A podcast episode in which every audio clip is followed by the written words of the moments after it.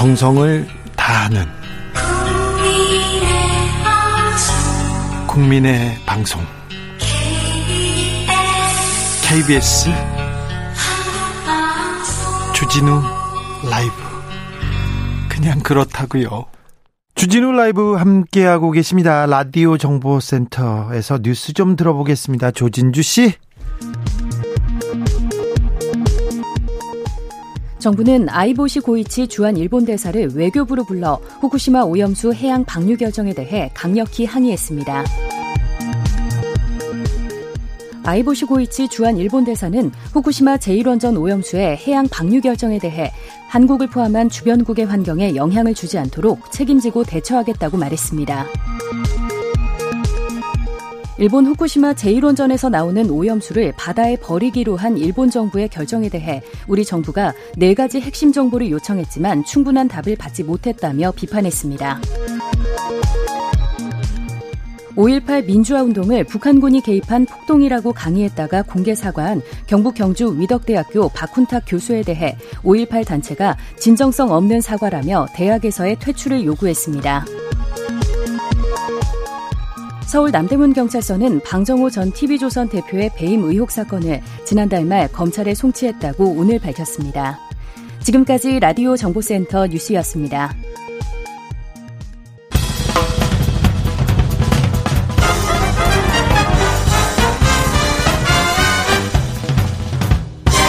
훅 인터뷰 모두를 위한 모두를 향한 모두의 궁금증 흑 인터뷰.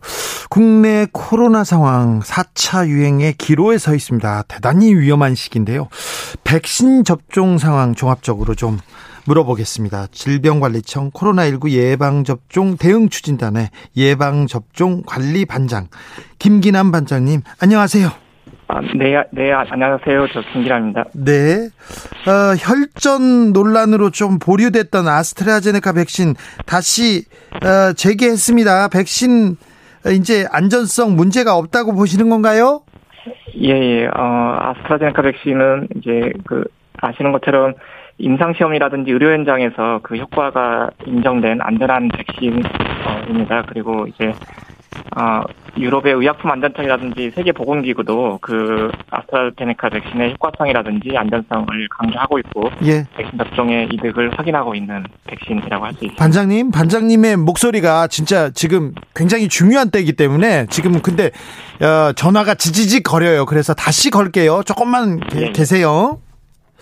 아, 일단 우리가 이 그 개인 방역을 철저히 철저히 해야 됩니다. 백신보다도 마스크, 사회적 거리두기, 손 잘 씻는 게 훨씬 더 중요하다는 거 어, 여러분 아시죠? 그래서 4차 대유행 우리는 막아야 합니다. 어, 전화 연결됐습니까? 어, 두 번째로는 아스트라제네카 접종 대상자에서 30대 미만이 제외된 이유에 대해서 물어보겠는데요. 안정성에 대해서는 괜찮은 건지도 다시 물어보겠습니다. 아, 듣다가 좀 혼선이 있어서요. 네. 아, 반장님. 네네. 네. 자, 아스트라제네카 백신 안전성 믿어도 되는 거죠? 예, 예, 그렇습니다. 네. 30세 미만 제외된 이유는 뭡니까?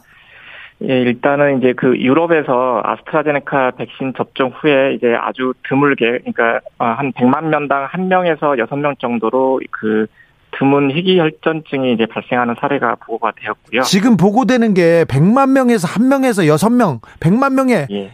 6명 정도 나오는 그런 아주 아주 특이 사항입니까? 예, 예, 그렇습니다. 그러한 사례들을 모아서 유럽 의약품 어, 청이 지난주에 이제 그 발표를 했고요. 그 네. 그 이를 이제 백신의 어떤 그 접종 후에 나타날 수 있는 이상 반응 또는 이제 부작용으로 어, 추가를 했습니다. 그래서 예. 여기에 대해서 우리나라에서도 이제 전문가들 논의를 거쳐서 이러한 그 부작용 발생 위험과 접종의 이득을 좀 연령별로 비교를 했고요. 예. 그 결론은 어 아스트라제네카 백신은 어쨌든 이제 코로나19 상황에서 백신 접종의 이득이 압도적으로 크기 때문에 네. 접종은 계속돼야 되지만은 어 30세 미만에 대해서는 이제 그 어, 코로나로 인한 사망률이라든지 치명률이 낮은 연령이기 때문에 네. 그 접종의 이득이 상대적으로 크지 않은 연령층인 30대 미만에 대해서는 아스트라제네카 백신 접종을 권고하지 않기로 어, 예. 어, 했습니다. 예. 단장님, 네네. 어, 아스트라제네카 백신 접종한 국내 인구가 어느 정도 되지요? 지금까지 접종 1차 접종을 완료한 사람들이 한 91만 명 정도. 91만 명 가운데 혈전 관련된 이상 반응 보인 사람은 몇 명이나 됩니까? 어, 혈전과 관련된 그 신고 사례는 세 건이 있었는데 네. 이제 그 이 중에서 두 건은 백신과의 인과성이 인정되지는 않았고요. 네. 그다음에 이제 한 건은 그 백신과의 인과성은 인정되었지만은 이 유럽에서 지금 그 아까 말씀드린 드물게 나타나는 희귀혈전증에는 해당이 되지 않는 걸로 어, 판명이 됐습니다. 자, 그러니까 구, 국내 아스트라제네카 백신 맞은 90여만 명 중에 어, 특이한 혈전으로 인과성이 그 드러난 사람은 한 명이라는 거죠. 아, 특이 혈전증으로 어, 판명되는 사례는 우리나라에 현재까지는 없 없고요. 없고 네. 혈전은 네. 한 건인데 특이한 혈전 유럽에서 걱정하는 혈전은 없다 이렇게 보면 되네요. 예, 예, 맞습니다. 아, 주사 맞으면서 아, 혈전이 일어날지 몰라. 혈액 응고가 잘 안 될지 몰라. 이런 그 이런 염려하는 거는 좀 어, 하, 염려할 필요는 없는 것 같네요. 그럼. 예, 예. 이제 저희들이 이제 충분히 그 이제 관련된 증상이라든지 여기에 대한 대처, 그 다음에 이제 의료적인 대응 체계 이런 부분들을 안내를 잘 하고 있습니다. 예. 자, 이상 반응에 대해서도 대응 체계는 잘 돼 있고요. 예, 예. 이상 반응에 대해서는 이제 저희들이 신고 체계라든지 신고 이후의 중증이나 사망 사례에 대한 조사나 이제 피해 조사 어, 이런 체계들이 되어 있고 그다음에 이제 피해 조사 결과를 토대로 백신과의 인과성 여부들을 판단해서 국민들에게 그 정보를 공개하고 있습니다. 알겠습니다. 그러니까 아스트라제네카하고 혈전하고 관계에 대해서 국내 뭐 사례 이거 따져보고 지금까지 임상 실험 보면 걱정할 건 없네요. 자, 아스트라제네카 백신에 대해서는 좀 어, 넘기고 다른 거 물어보겠습니다. 네. 노바백스 백신. 자, 우리나라에 2천만 회분 들어온다 하면서 이제 걱정할 것 없다 정부에서 얘기했는데 예. 어, 어, 노바백스 백신이 들어옵니까? 예, 예. 어제 그 발표했듯이 3분기까지 네. 이제 2천만 회분이 지금 들어올 계획으로 있습니다. 네. 그동안에는 이제 그 미국의 수출 규제 등으로 이제 원자재 공급 문제가 있어가지고 국내에서 네. 생산이 좀 그 지연되는 문제가 있었는데 네. 이런 이제 문제들을 이제 관계부처와 제조사들이 협력해서 좀 해소가 되었고 그래서 이제 아스트라제네카 백신에 이어서 노바백스 백신도 이제 국내에서 생산이 가능해졌습니다. 그래서 네. 가급적이면 빠른 시일 내에 이제 완제품을 출시하는 것을 목표로 어, 진행을 하고 있습니다. 그런데 노바백스 백신 이거 그 얘기가 나오자마자 임상 백신으로 온 국민을 실험 대상으로 만든다 이렇게 정부 정치권에서 걱정하고 있습니다. 아, 그것은 이제 그 노바백스 백신이 이제 국내 식약처에 어, 정상적인 허가 절차를 거쳐서 어, 도입이 되고 도입된 백신에 대해서 접종을 시행한다는 의미이기 때문에 네. 어, 그것은 이제 식약처 허가를 전제로 하는 어, 말씀이라는 음, 어, 네. 말씀입니다. 아, 그러면 식약처 허가를 받아요. 다른 나라에서도 임상 허, 실험, 임상 허가 다 끝났습니까? 어, 일부 진행이 되고 있는 걸로 지금 알고 있습니다. 그렇습니까? 그래서 허가가 난 나라도 있죠. 네네. 네. 언론에서는 노바백스는 3분기에나 들어오는데 2분기까지는 아스트라제네카 화이자로 버텨야 된다. 이거 걱정하고 있는데 걱정하시는 분들한테 한마디 해 주십시오. 어, 지금 이제 노바백스도 이제 국내에서 생산을 이제 계속 그 당기는 부분을 협의를 하고 있고요. 빠르면 네. 이제 6월부터 완제품을 출시하는 것을 목표로 하기 때문에 최대한 네. 그 국내 생산 일정을 당기고 그다음에 이제 가능한 한 빠른 시기 시일 내에 이제 많은 물량이 공급될 수 있도록 협의 중에 있습니다. 지금 백신 접종률이 2.3% 너무 낮다. 너무 속도가 늦다. 이렇게 얘기하시는 분들이 많은데요. 네. 상반기 접종 목표 가능합니까? 예, 저희가 제시하고 있는 게 이제 상반기 그 6월까지 네. 어, 1차 접종을 1,200만 명까지 접종하는 것을 목표로 하고 있습니다. 네. 상반기에는 아무래도 그 고위험군 중심으로 단계적으로 대상군을 선정해서 접종을 하기 때문에 네. 요양 이제 예를 들면 요양병원 요양시설부터 시작을 해서 이제 의료기관이라든지 그렇죠. 어 이런 이제 취약시설 중심으로 대상자를 확대하기 때문에 네. 어, 아무래도 좀 속도가 그 어, 많이 빠르게 나지는 않는 상황입니다. 상반기는 근데 그렇게 이렇게 계획돼 있습니까? 예, 예, 그렇습니다. 그리고 이제 11월 백신으로 백신 접종으로 네. 집단 면역 가능합니까? 예, 예, 11월 집단 면역 목표 달성에는 어 차질이 없다고 저희들은 판단을 하고 있고요. 네. 이 이게 이제 백신이 도입이 돼서 이제 전체 전국적인 위탁 의료 기관이 현재 한 만 사천 개 정도가 지정이 되어 있습니다. 그리고 예. 지역별로 예방접종 센터도 지금 이제 시군구별로 한 개소 이상이 어 4월 말까지 들어서게 됩니다. 네. 이런 그 인프라를 어 동시에 활용하게 되면은 이제 하루에 100만 명 이상의 접종 역량이 가동이 되기 때문에 네. 어, 이 취약계층 중심의 상반기에 단계적인 접종 시기가 지나게 되면은 전체 어, 인구 대상 이제 접종이 본격화되면은 네. 속도가 네. 좀더 빨라질 것이라고 생각을 하고 아, 있습니다. 지금 걱정할 게 아니군요. 그러면 상반기에는 이렇게 접종 그리고 그, 어, 저기 병원에 있는 사람들 이렇게 어, 단계적으로 하기 때문에 속도가 느리고 하반기에는 100만 명까지 맞을 수 있다 하루에. 예, 예, 그렇습니다. 알겠습니다. 자, 백신 접종. 아, 나는 걱정돼. 나는 위험해서 안 맞을 거야 하는 사람들도 있는데 백신 접종의 이익이 피해보다 훨씬 더 큽니까? 예, 그렇습니다. 이제 그 백신 접종의 이득은 이제 코로나로 인한 어떤 그 감염의 위험이라든지 그 이제 감염 이후에 어떤 중증으로 가는 것을 막아주는 그리고 네. 또 사망, 사망을 막아주는 것이 이제 백신의 이득이라고 할 수 있습니다. 예. 그것은 이제 특히나 이제 연령이 높을수록 코로나19의 치명률이 높기 때문에 네. 어 이제 백신의 이득은 이제 연령이 높을수록 더 크게 나타나고 전체 연령대에서도 어 백신은 접종의 이득이 그 위험보다 훨씬 어, 압도적으로 크다는 점은 어 변함이 없습니다. 알겠습니다. 김기남 반장님. 네네. 공부 잘하셨죠? 네. 부모님 말씀도 잘 들었죠. 한 번도 이렇게 안 어기고. 아, 네. 가출해 본 적도 없었죠. 예. 나 일을 잘하실 것 같습니다. 목소리만 들어도 신뢰가 갑니다. 질병관리청 예방접종관리반 김기남 반장님이었습니다. 감사합니다. 네네, 고맙습니다. 8113님께서 주 기자님 우리가 약국에서 쉽게 사는 진통제, 소화제, 감기약 등등 설명서 보셨어요? 거기에 적힌 부작용 보면 무서워요. 무서워서 약 못 사 먹을 거요. 언론이 공포 조장 그만했으면 좋겠어요. 아, 옳소. 맞습니다. 근데 주 기자님 그 설명서 글씨가 작아서 잘 안 보이시죠? 네. 어떻게 하셨어요? 저는 또안이 와가지고 장난입니다. 얘기했는데 가슴이 아프네요. 그렇습니다. 언론이 좀 더 잘해야 될 것 같습니다. 주진우 라이브 훅 인터뷰 이어가겠습니다. 이번에는 일본으로 가봅니다. 일본 상황 심각합니다. 스가 총리가 기어이 후쿠시마 원전 오염수를 바다에 버리려고 버리겠다고 결정을 했어요. 총리 멋대로 결정하지 말라. 일본 내 환경단체 반발 거센데요. 무시하고 있습니다. 이웃나라인 우리 중국도 한 목소리로 반대하고 있는데 또 무시하고 있습니다. 미국은 일본을 지지하고 있습니다. 또 하필이면 자 어, 오염수 방출 막을 방법은 없을까요? 어떻게 좀 뜻을 모아보겠습니다. 탈핵 법률가 모임 해바라기 대표 김영희 변호사 안녕하세요. 네, 안녕하세요. 자, 이게 현 상황 어떻게 봐야 됩니까? 지금 방사성 오염수를 바다에 버린답니까? 네, 오늘 그렇게 일본 정부가 공식적으로 결정을 했습니다. 네. 네. 예상하셨죠? 그, 그동안 일본 정부가 마치 간을 보듯이, 네. 그, 오랫동안 그 오염수를 바다에 배출하겠다는 방침을 흘렸기 때문에 예상은 네. 했던 일인데, 어, 이제 공식적으로 결정이 됐기 때문에, 어, 굉장히 분노하지 않을 수 없습니다. 네. 해양 방출, 바다에다가 이렇게 오염수를, 방사성 오염 물질을 막 버린다, 이게 있을 수 없는 일인데요. 아, 다른 대안은 없었던 겁니까?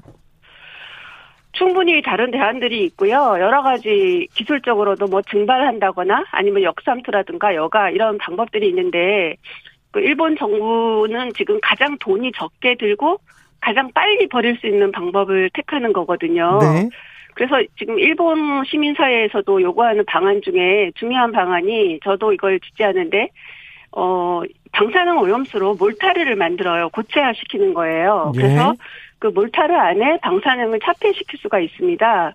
그래서 이걸 바다에 버리지 않고 어 그냥 그 고체화된 거를 보관하게 되면은 액체로 보관할 때보다 이제 부피는 늘어나지만 그냥 일부러 유출되는 건 막을 수 있기 때문에 네. 돈이 더 많이 들고 하더라도 어 이걸로 가야 되는 게 원칙이라고 생각하고 그게 안 되면 저장 탱크가 지금 모자란다고 얘기하고 있는데 그거를 증설하면 되거든요. 그렇죠. 충분히 많습니다. 네.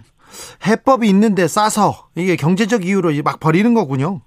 네, 네, 그렇습니다. 그리고 빨리 그냥 이 일을 이제 후쿠시마 사고를 잊어버리고 있, 게 하고 싶어서 네. 일본 정부가 의도적으로 이런 사실상 방사능 테러를 한다고 생각하고 있습니다.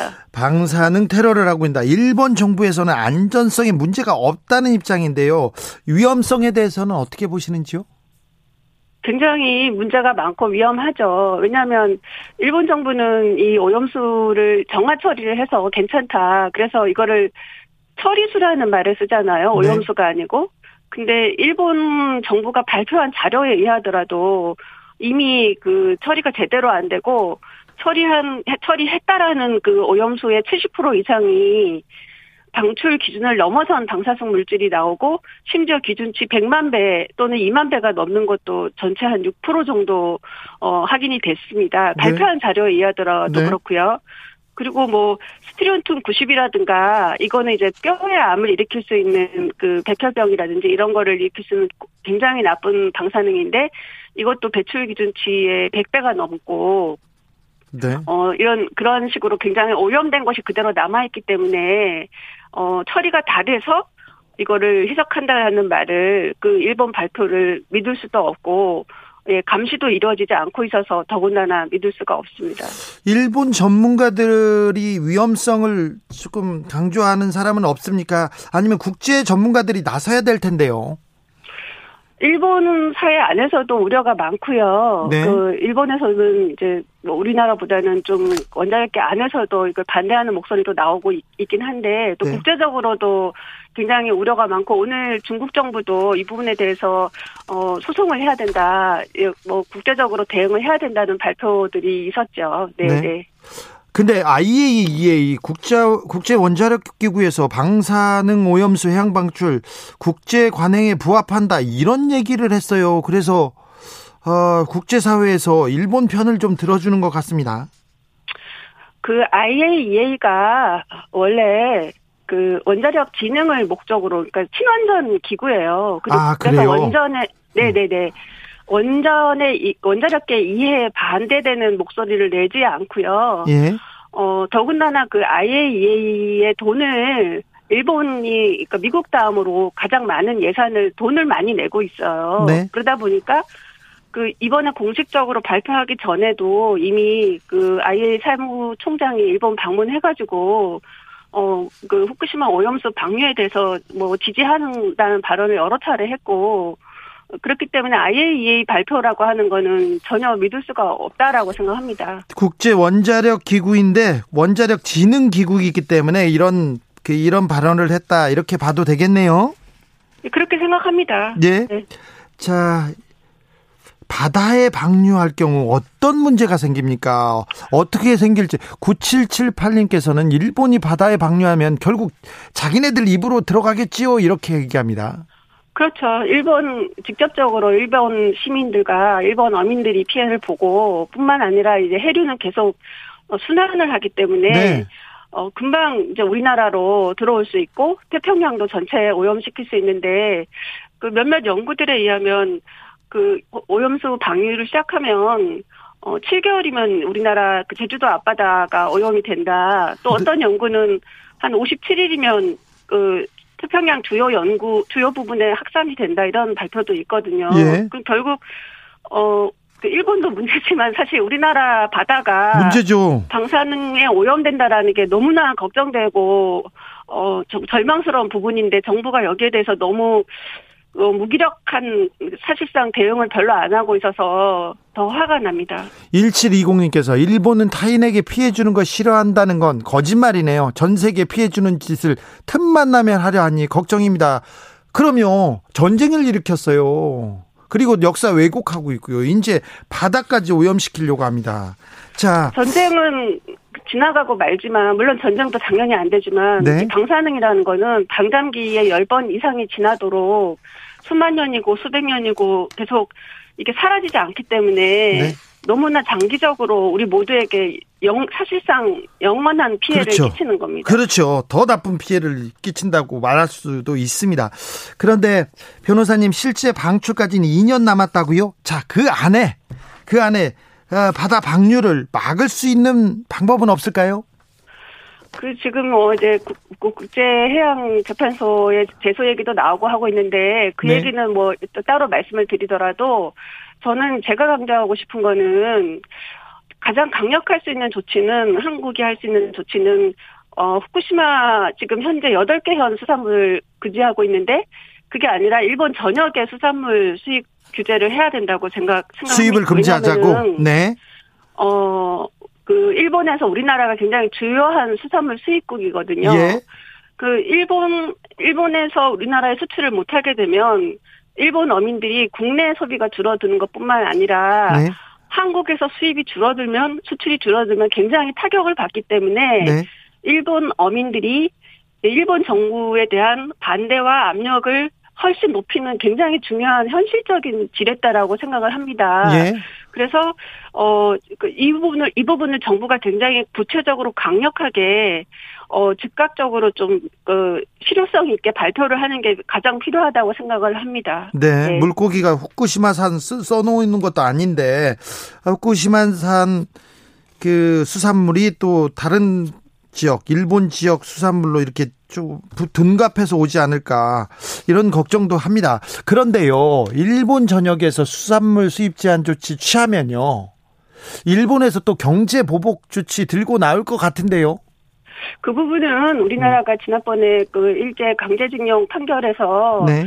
경험을 했지만 오히려 일본이 더 타격이 일본이 우리나라 그 관광객들이 굉장히 중요한 수입원이 되고 있기 때문에 우리나라에 제재를 가했을 때 별로 큰 실효성이 없었고 오히려 그게 우리나라의 경제 어떤 기초산업 분야가 더 좋아졌다라는 평가도 있기 때문에 저, 저는 그런 걸 겁내서는 안 된다고 생각합니다. 왜냐하면 이거는 국민의 그 가장 기본적인 안전과 생명, 신체에 관한 건강에 관한 것이기 때문에 정부로서는 거의 전쟁 선포하듯이 그 대응을 해야 된다 저는 이렇게 보고 있습니다. 어, 네, 목현정님께서 우리 국민들이 할 수 있는 방법 좀 알려주세요. 꼭 막도록 노력하겠습니다. 얘기하는데요. 국민들이 여론 형성에 도움을 주시는 것도 중요하지만 그 저는 뭐 예를 들어서 일본 일본 수산물 수입 금지 국민청원 같은 것도 할 수 있다고 생각하고요. 예? 정부에 대한 압력 수단으로.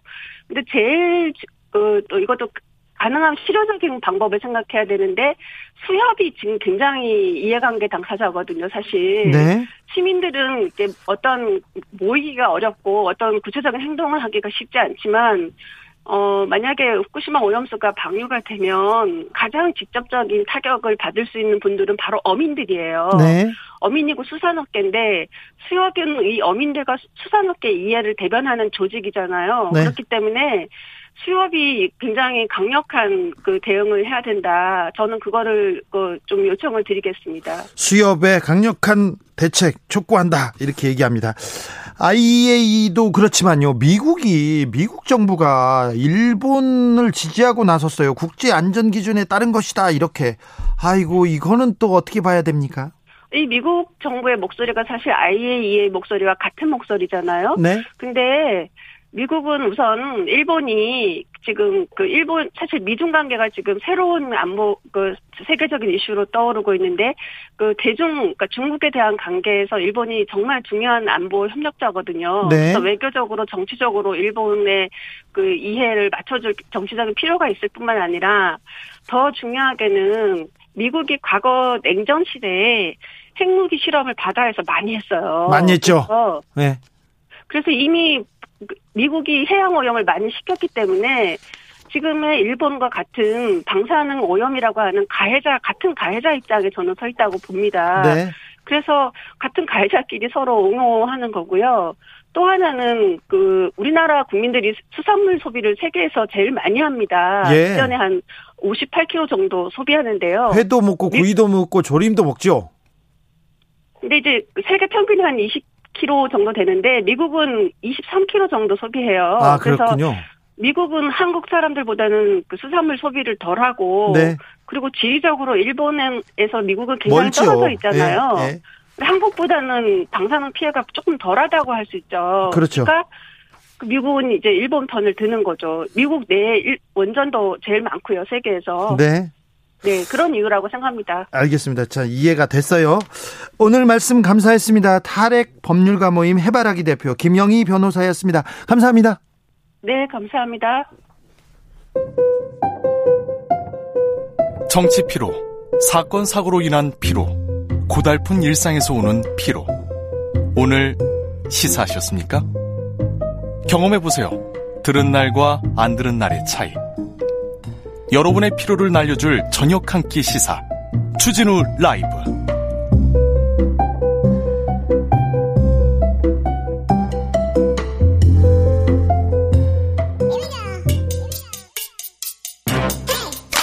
뉴스를 향한 진지한 고민 기자들의 수다. 라이브 기자실을 찾은 오늘의 기자는 은지옥이요. 시사인 김은지입니다. 자, 오늘 준비한 첫 번째 뉴스부터 가볼까요? 네, 얼마나 더 죽어야 유엔이 움직이냐 이런 질문이 나왔습니다. 미얀마 얘기죠. 네, 그렇습니다. 지금까지 570명이 넘게 숨졌다고 알려져 있고요. 예. 예, 더 많을 것으로 보입니다. 그리고 2,700여 명이 체포되었다라고 하는데요. 미얀마에서는 이런 주장까지 나온다고 합니다. 그곳은 전쟁터가 아니다라고 하는 건데요. 적어도 전쟁은 양쪽이 무기를 가지고 싸울 때나 가능한 이야기인데 맨몸으로 시민들이 군경과 맞서는 상황을 어떻게 전쟁으로 부를 수 있냐. 이렇게 이야기가 나온다는 거죠. 학살이라고 부를 수 있죠. 네. 네 그만큼 상황이 장기화되고 있고 악화되고 있는데 네. 답이 나오지 않기 때문에 이런 비판이 나오고 있습니다. 국제사회는 뭐 하고 있을까요? 제대로 왜 개입하지 않는 걸까요? 비판 나올 만합니다. 네, 그래서 3월 30일 유엔 안전보장이사회 줄여서 안보리라고 많이 부르는데 긴급 소집되었거든요. 그런데 실효성 있는 조치가 나오진 않았습니다. 강력 규탄 이렇게 성명서만 나왔었는데 문제는 미얀마 군부와 우호적인 관계를 유지하고 있는 중국과 러시아가 유엔 안보리에서 거부권을 갖고 있기 때문입니다. 네. 유엔의 최고 의사결정 기구인 안보리가 다섯 개 상임 이사국의 만장일치가 있어야만 결의안을 채택할 수 있거든요.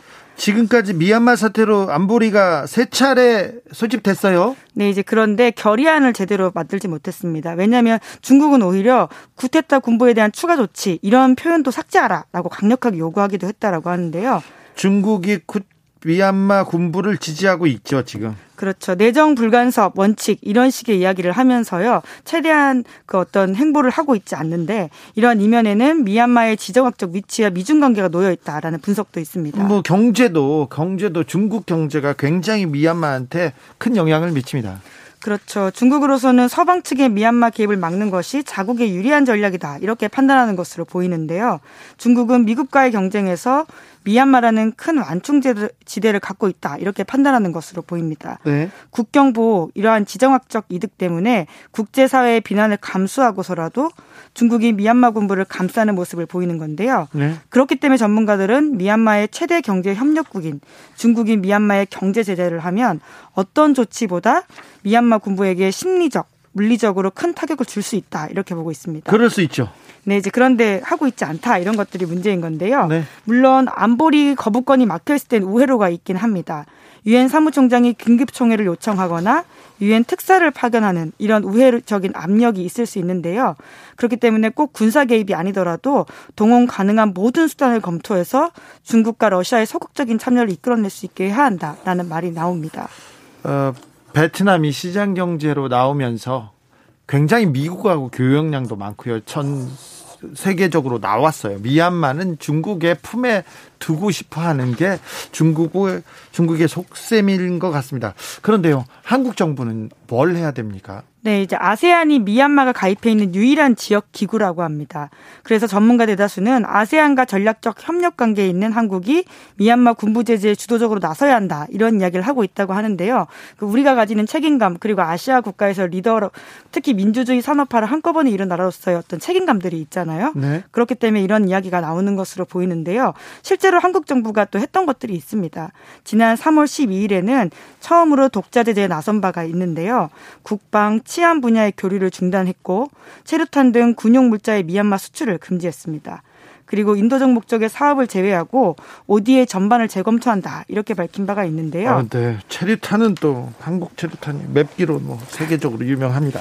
네, 뭐 좋은 수출 부품은 아닌데요. 너무 그런 너무 있죠. 매워가지고요. 네, 수출 보류되기도 했다는 그런 뉴스도 봤었어요. 그렇죠. 중동이나 이런 데서 그런 적이 있었습니다. 네, 이거 무기를 보내냐 이렇게 얘기해가지고. 네, 그런데요. 네.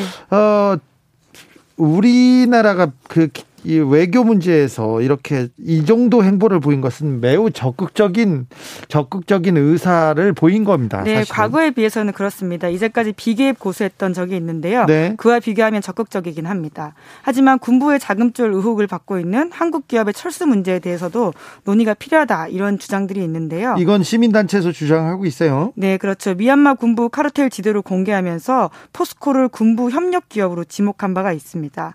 포스코의 포스코가- 자회사. 예. 네. 포스코가 미얀마에서 많은 사업을 하고 있습니다. 뭐 가스전 또 뭐 하고 또 있고요. 하고 있고요. 여러 강판 이런 예. 것도 있습니다. 물론 포스코는 그와 관계가 없다 이렇게 주장을 하고 있는데요. 네. 아무래도 이제 여론의 압력이 중요하다라는 지적들이 나오고 있습니다. 네, 서영님께서 국민 목숨을 파리 정도로 보는 사람들 이렇게 얘기합니다. 컷들이라고 얘기하셨습니다. 다 미얀마의 평화를 빌겠습니다. 다음 뉴스로 가볼까요? 네, 선거는 끝났지만 부산 경찰청의 LCT 수사는 계속되고 있습니다. 자, 뭐 내곡동 얘기하시는 분들 아직도 있는데요. 내곡동보다도 LCT 수사가 굉장히 큰 변수가 될 수 있습니다. 특혜 분양 의혹 이, 어, 이 수사가 지금 진행된다는 거죠? 네, 그렇습니다. LCT가 4.7 보궐선거를 계기로 다시 뉴스의 중심에 선 바가 있습니다. LCT 하면 아마 그 사진이 다들 기억이 나실 텐데요. 네, 어마어마한. 네. 그렇죠. 해운대 앞바다에서 수영하다가 곧장 걸어서 들어갈 수 있을 정도에 위치한 초호화 주상 복합 건물입니다. 네. LCT 건설은 이 첫 삽을 뜨기 전부터 특혜 논란이 많았습니다. 그 전부터 이명박 정부 내내 이 LCT 논란이 있었습니다. 네, 이게 대충만 읊어보더라도 이 정도인데요. 관광 시설만 들어갈 수 있는 곳에 50층 이상의 주거 시설이 들어설 수 있게 했고요. 그렇죠. 예, 해수욕장에 해수욕장에 아파트를 짓게 했어요. 네, 이제까지는 주거 시설이 아예 들어갈 수 없었는데 네. 지금은 101층짜리 한 동, 85층짜리 두 동 이렇게 들어가 있습니다. 그 고도 제한도 풀어줬잖아요. 네, 이 원래 60m 고도 제한이 있었는데 그게 400m로 풀렸고요. 네. 또 2013년에는 투자 이민제 대상으로 선정되기도 했습니다. 이게 무슨 말이냐면요. 어, 외국인이 외국인이 이 건물을 사거나 이 건물을 어, 투자하면, 비싸, 예, 네. 비싸게 그 세를 얻, 얻더라도 어, 영주권을 줘요. 네, 그렇죠. 그러니까 투자를 유도하는 방식인 건데요. 네. 민간 사업자로서는 굉장히 파격적으로 받아갔던 혜택이었습니다. 한반도에 그 제주도 말고요, 송도 말고 여기 이 건물이 유일합니다. 네, 그래서 또 게다가 그때 중국 건축이 원래 시공을 했었는데 네. 시공 계약이 해지가 됐거든요. 네. 그런데 포스코 건설이 책임 준공을 약속하면서 맡은 바도 있습니다. 네, 그렇죠. 예, 책임 준공은 어떤 사안이 생기더라도 끝까지 우리가 맡겠다 이런 식의 약정을 하는 거거든요. 그렇죠. 게다가 당시에 또 자금난도 겪었었는데요. 1조 7,800억 원대의 프로젝트 파이낸싱 대출도 받았습니다. 네. 이렇게 의혹 투성이었던 LCT가 이번 부산 선거에서 화두로 올라간 적이 있는데요. 그와 별건으로 LCT 의혹은 계속 굴러가고 있다라고 보시면 됩니다. 예. 지난 3월 초에 부산 경찰청에 LCT 리스트 관련 진정서가 접수된 바가 있습니다. LCT 특혜 분양 명단 있다 이런 내용인데요. 저도 입수해서 살펴봤거든요. 네. 이게 A4 용지 6장짜리인데 부산을 중심으로 한 정치인, 법조인, 기업인, 언론인, 교수 등 100명이 넘는 사람들의 이름이 있습니다. 이 사람들이 어느 동호수를 원한다, 어느 라인을 원한다 이런 거 써 있죠. 네, 굉장히 구체적인 내용들이 있습니다. 뭐 B동, 75평, 3호 라인 이렇게 아주 분양권 조건으로 보이는 것들이 있는데요. 그래서 실제로 이 등기부 등본을 떼어봤습니다. 네. 그래서 우선 확인한 것만으로 이 LCT 리스트 속 이름과 등기부 등본상 이름이 같은 경우가 13건이었었는데요. 당사자가 대표인 법인 소유, 그리고 팔았지만 뭐 과거에 소유했던 경우까지 모두 포함해서 봤습니다. 그 사람들에게 일일이 다 연락을 제가 해봤었는데요. 다 하나같이 정당하게 산 분양권이다 이렇게 주장했습니다. LCT 쪽 주장도 비슷한데요. 해당 리스트는 미분양을 대비해서 만든 영업용 고객 명단이다. 이렇게 특혜 의혹을 부인하고 있습니다. 경찰의 입장은 어떻습니까? 예, 하지만 부산경찰청은 특혜 의혹에 무게를 두고 수사하고 있는데요. 실제로 지난 3월 25일에 LCT 실질 소유주인 이영복 청안건설 회장을 피의자 신분으로 바꿔서 조사했습니다. 네. 그렇기 때문에 경찰의 행보가 굉장히 주목이 되는데 과거에는 LCT 수사가 가다서다를 반복했거든요. 제대로 안 됐어요. 네, 그렇죠. 검찰 수사가 이루어진 적은 있는데요. 빙산의 일각만 수사하고 말았다. 이런 비판이 있었기 때문에 이렇게 많은 의혹들이 쏟아졌는데요. 이 의혹을 푸는 중요한 수사는 아직 한 번도 진행되지 않았습니다. 네, 그러다 보니까 이번 부산 경찰청의 수사가 굉장히 주목되고 있습니다. 어떤 의혹을 풀어야 됩니까? 이번 수사는? 네, 이제 몸통 과거에 몸통 건드리지 못하고 끝난 수사다 이런 지적들이 나왔었는데요. 네. LCT 투자 이민제 지정 배경 아까도 그렇죠. 제가 말씀드렸죠. 그리고 포스코 건설의 책임 준공 조건 시공 과정. 좀 말이 안 돼요. 사업하시는 분들은 다 아시겠지만 아니, 굉장히 파격적인 조건이었습니다. 아니 한반도에 그 어떤 건물을 짓는데 외국인이 이 건물에 건물에 투자하거나 사면 영주권을 준다는 거예요. 이런 조건이 어디 있어요? 황교안 법무부 장관 시절에 있었던 일입니다. 네, 그러니까 민간 사업자로서는 굉장히 이례적이었기 때문에 그때 말들이 많았었고요. 그 이후에도 이런 사례는 없습니다. 네, 또 LCT가 받은 특혜성 대출 의혹 이런 것들을 밝혀내지 못했다고 합니다. 예. 그 당시 그렇지만 이 세 명의 정치인들이 감옥을 가긴 했어요. 네. 현기환 전 청와대 정무수석, 배덕광 전 자유한국당 의원, 정기룡 전 부산시 경제특보인데요. 예. 하지만 수석 한 명, 국회의원 한 명, 부산시 관계자 한 명 이런 사람으로 가능한 일이었냐 이런 의문이 남는 거죠. 네.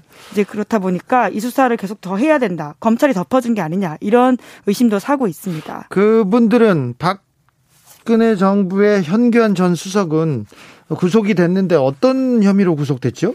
예, 그 당시에 이제 이영복 청와건설 회장이 정치인들한테 로비했다라고 명목으로 5억 원 준 돈 5억 원 네. 가량을 줬다 이렇게 구속이 됐거든요. 그 네. 돈을 받았다라는 혐의였습니다. 돈을 받은 거 말고 다른 특혜에 대한 그 고리는 풀지 못했군요. 네, 그렇습니다. 게다가 현 전 수석이 이 회장으로부터 받은 50억 원의 돈이 있었는데요. 따로요. 예. 이걸 돈 세탁한 정황은 검찰이 확인했다고 합니다. 그런데 이게 어디로 갔는지 서로 말을 하지 않아서 더 이상 수사하지 못했다. 그때 이렇게 밝혔거든요. 말을 안 해서 수사를 안 했다고요? 그렇죠. 5억 네. 원짜리는 수사를 하고 50억 원짜리는 말을 안 해요. 수사 못 해요. 이렇게 했어요? 네, 그래서 그 당시 검찰 수사가 굉장히 부실했고 오히려 봐준 게 아니냐 이런 의혹이 있어서 네. 현재 부산시 쪽 시민단체, 부산 참여연대 같은 곳에서 검찰의 책임을 묻고 있는데요.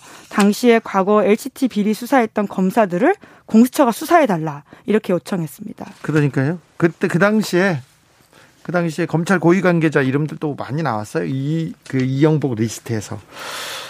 자, 이번에는 LCT 봐주기 의혹 그리고 LCT에 대한 의혹 그리고 검찰이 어떻게 봐줬는지 이 부분에 대해서도 좀 수사가 진행됐으면 합니다. 네, 실제로 공수처가 이 사건을 들여다보고 있다라는 보도도 나오고 있습니다. 네, 특혜의 거대한 빌딩 아닙니까? 자.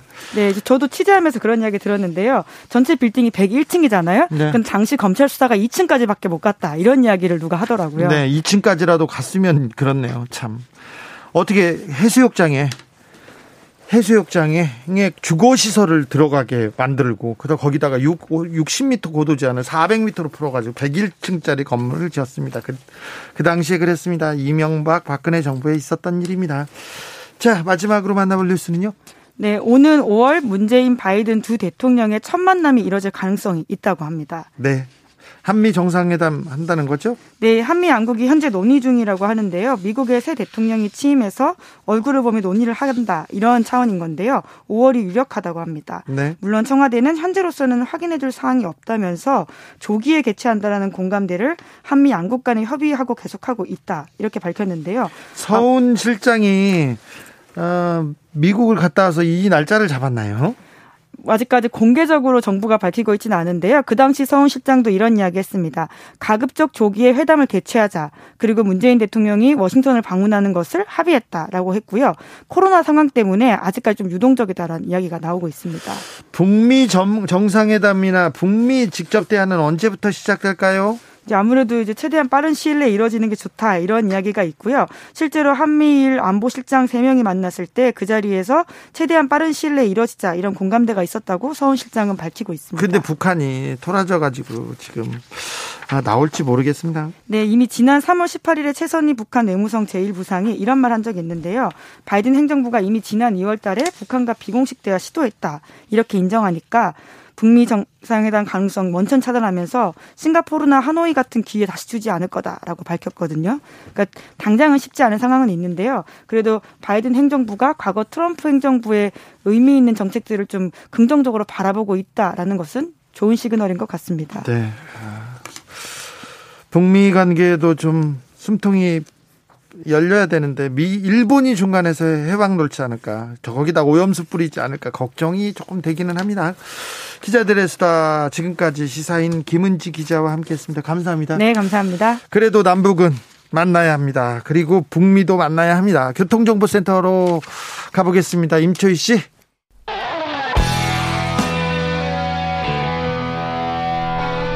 스치기만 해도 똑똑해진다.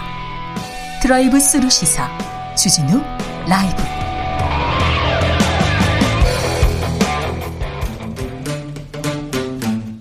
청년이 보고 듣고 느끼는 요즘 우리 사회. 그것이 궁금하다. 청년에게 묻는다. 요즘 뭐하니? 프로게이머 출신 유튜버 황희도 씨 어서 오세요. 네 안녕하세요. 네 자 어떤 이야기 준비하셨죠 네, 지금 재보궐선거 끝난 이후에 그 민주당 초선 의원들이 반성문을 썼습니다. 네. 그런데 이제 여기에 조국 전 장관 이야기가 들어 있어서 이게 또 많은 이, 이 찬반 논쟁이 지금 벌어지고 있습니다. 자, 청년들은 예. 청년들은 조국 전 장관 사건을 어떻게 읽고 있습니다. 공정이란 잣대를 가지고 읽고 있습니다.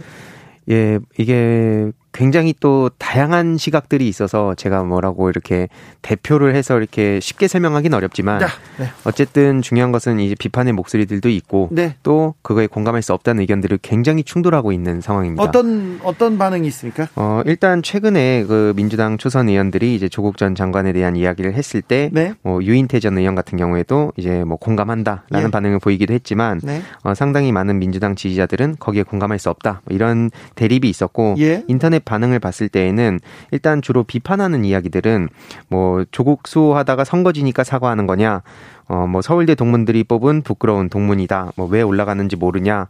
뭐 특히 어, 코로나로 인해 자영업자들이 죽을 맛인데 검찰 개혁만 주구장창 외쳐댔으니 누가 좋아하겠냐.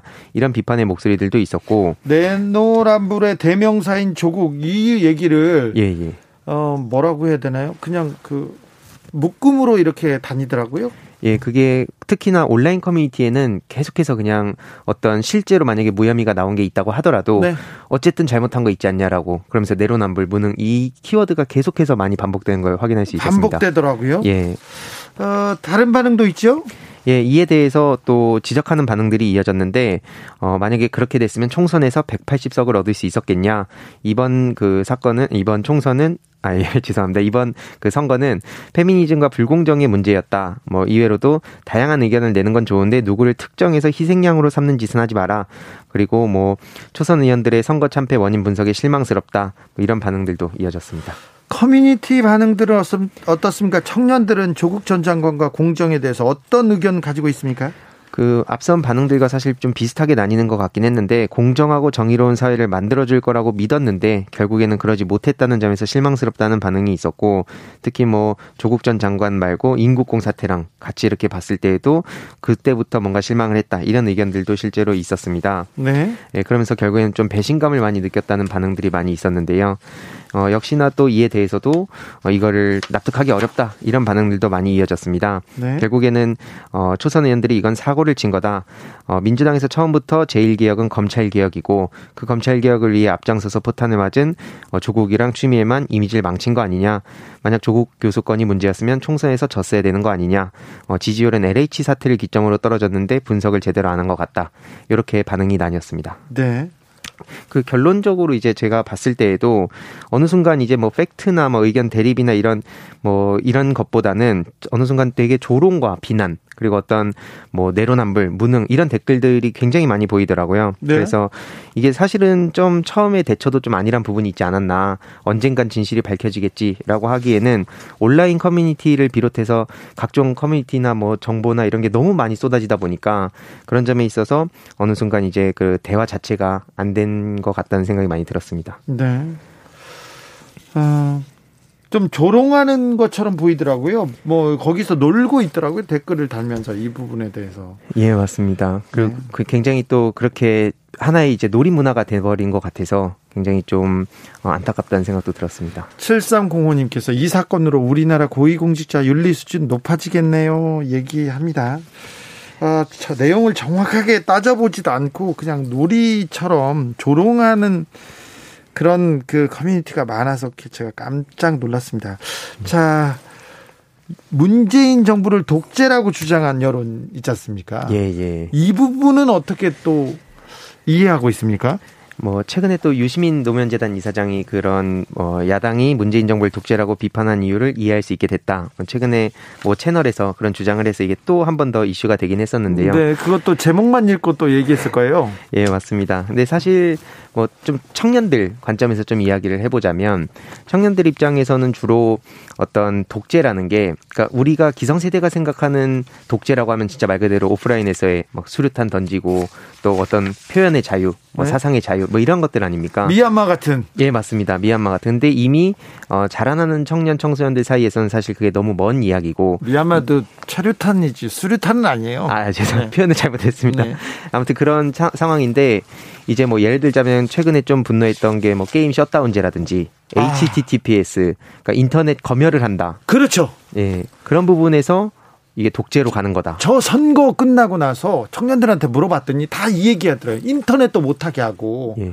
동영상도 못 보게 하고, 게임도 못하게 하고, 이게 독재 아니면 뭡니까? 저한테 얘기해가지고 제가 깜짝 놀랐어요. 예. 그게 뭔데? 내가 물어봤더니 HTTP라고요? 예, 그게 이제 뭐 좀 어떤 불법 성인물이라든지 이런 네. 것 때문에 이제 규제를 한다는 것인데, 네. 어, 이제 청소년들이나 청년들 입장에서는 그게 네. 우리의 이런 어, 자유를 침해한다. 네. 예, 그런 맥락에서 이제 특히나 뭐 몇 가지 기사들이 거기에 약간만 이제 더해지면 어, 현 정부 진짜 독재로 가려는 거 아니야? 라는 인식이 그렇게 형성이 되더라고요.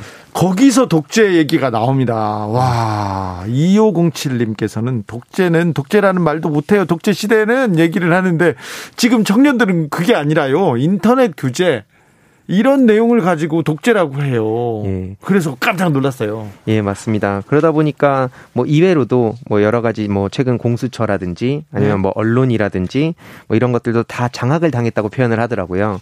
그러다 보니까 앞서서 말씀 주셨던 이런 몇 가지 규제에다가 맞물려 가지고 네. 현 정부가 자기 멋대로 하는 거 아니냐라는 얘기가 굉장히 쉽게 나오는 걸 확인할 수 있었습니다. 그래서 독재 프레임이 이게 가동되고 있습니까? 예, 맞습니다. 허... 깜짝 놀랐습니다. 20대 남성들은 자, 20대 남성들은 역차별 당하고 있다고 이렇게 생각합니까? 예, 이게 이것도 굉장히 또 첨예하게 대립하는 이야기이긴 한데 중요한 것은 어 군대 갔다 와서 네. 한창 또 이제 공부 열심히 하고 대학 가고 군대 다녀오고 뭐 스펙 쌓고 하는데 결국엔 돌아왔더니 어 이제 동료 여, 여성들은 이제 막 취업도 하고 네. 뭐 그러고 일자리를 찾았는데 나는 아직도 뭐 계속 그런 따라가야 되는 상황이다. 이런 부분에서 우리에겐 도대체 누가 들어주냐 이런 분노의 목소리들이 굉장히 많이 이어졌습니다. 그래요? 예. 어, 뭐, 또, 또, 그 부분도 또 일리가 있어요. 그러니까 이게 왜 4050 시대의 그 그러니까 4050 세대 그 남성분들의 어떤 이야기들을 우리한테 그걸 뒤집어 씌우냐라는 방도 굉장히 많았고 네. 특히 20대 남성들 같은 경우에는 어 우리의 이야기를 어디다가 얘기를 해도 계속해서 그냥 얘기 자체를 어 못하게 만들지 않았냐 그런 부분에 있어서 책임져야 되는 거 아니냐 이런 비판의 목소리들이 굉장히 많았습니다. 선거 이후에 선거 참패 이후에 민주당에서 청년들의 이야기를 더 기울이겠다 더 다가가겠다 이렇게 얘기하고 있습니다. 예. 그런데 소통이 좀 많이 필요해 보입니다. 맞습니다. 이게 소통이라는 게 그 단순히 어떤 형식만 갖춰도 되는 게 아니고 예를 들어서 뭐 청년들 중에 뭐 특히 남성들 중에 게임을 좋아하면 막 가르치고 뭐 왜 그런 걸 게임에 가서 공부해 이런다 보면 사실 대화 자체가 안 되거든요. 네. 가정 내에서도. 네. 그러니까 뭐 너네들이 역사 공부를 더 해야 돼. 무식해서 그래. 이런 식으로 접근하게 되면 네. 이미 마음의 문을 닫아버리기 때문에 가정 내에서도 이걸 들으시는 분들도 뭔가 내 자녀가 어떤 취미를 가지고 있고 왜 그런 취미를 가지게 됐고 이런 것부터가 저는 이제 소통의 시작이라고 보거든요. 네. 그런 점에서 좀 허심탄회한 대화를 많이 민주당에서도 해야 된다 생각합니다. 아빠가 돼 보면 또 달라져요. 어른이 돼 보면 달라지는데 정치권에서는 일단 좀 귀를 기울이고 들어야 되겠네요. 맞습니다. 왜 그렇게 누워서 게임만 하세요? 그런 얘기 하지 마시고.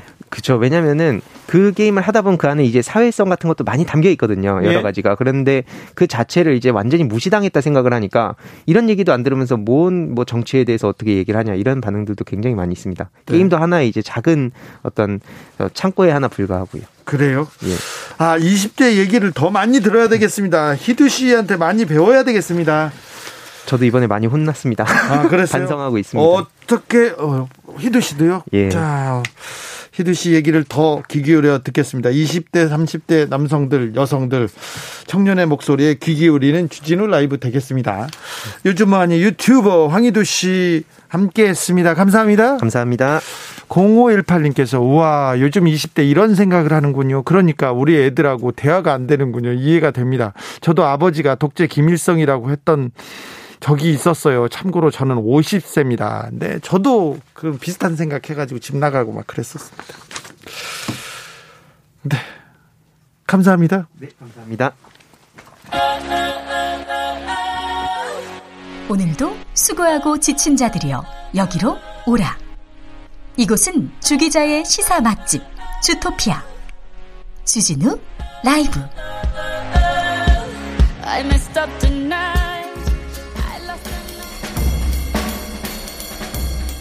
느낌 가는 대로 그냥 고른 뉴스 여의도 주필.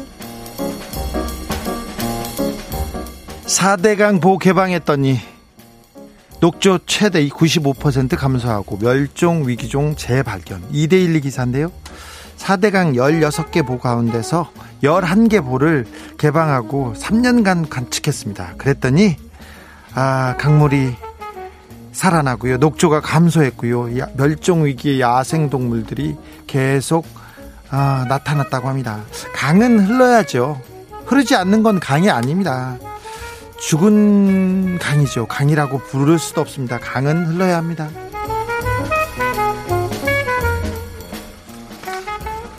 아, 물반 사람반 확진자 세계 2위 인도에서 수만 명 축제 서울신문 기사인데요. 힌두교 신자들이 쿰브레 쿰브멜라라고 큰 성지 순례를 합니다. 물 속에 들어가 가지고 겐지즈강의 물에 그 담궈서 죄를 씻는다는 그런 행사를 하고 있는데요. 그런데 사회적 거리두기 마스크 쓰기 하나도 안 해가지고 지금 인도 신규 확진자 폭발하고 있는데 더 폭발할 것이라는 그런 기사입니다. 인도는요 하루 확진자가 14만 명이 넘습니다. 그리고요 사망자는 794명. 이렇게 됩니다. 백신도 필요 없고요. 계속 늘어나고 있습니다. 이렇게 거리두기 안 하면 뭐 답이 없습니다. 백신이 문제가 아니라 답이 없습니다. 네.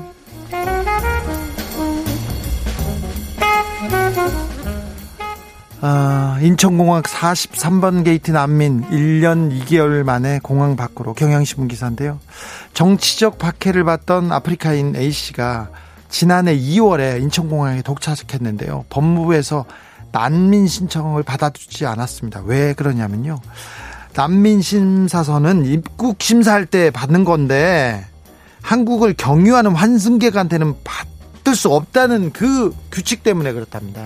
그래서 이 A 씨는 인천공항 제일터미널 43번 게이트 앞에서 지난해 2월부터 지금까지 쪽잠을 자고 있었어요. 그런데 어, 지난해 6월에 이거 난민 심사 접수 거부가 위법이라고 판결이 났습니다. 그랬더니 법무부에서 불복해가지고 항소했어요. 그래서 계속해서 소파에서 지내고 있었는데 최근에 아파가지고 탈장 증세가 생겨가지고 쓰러졌는데도 거기를 나올 수가 없어서 어떻게 하나 어떻게 하나 그런데 이게 나, 나와서 어, 나와서 인시 그 수용해야 된다면서 그런 판결을 받아서 병원에 갈 수 있게 됐다는 그런 기사입니다.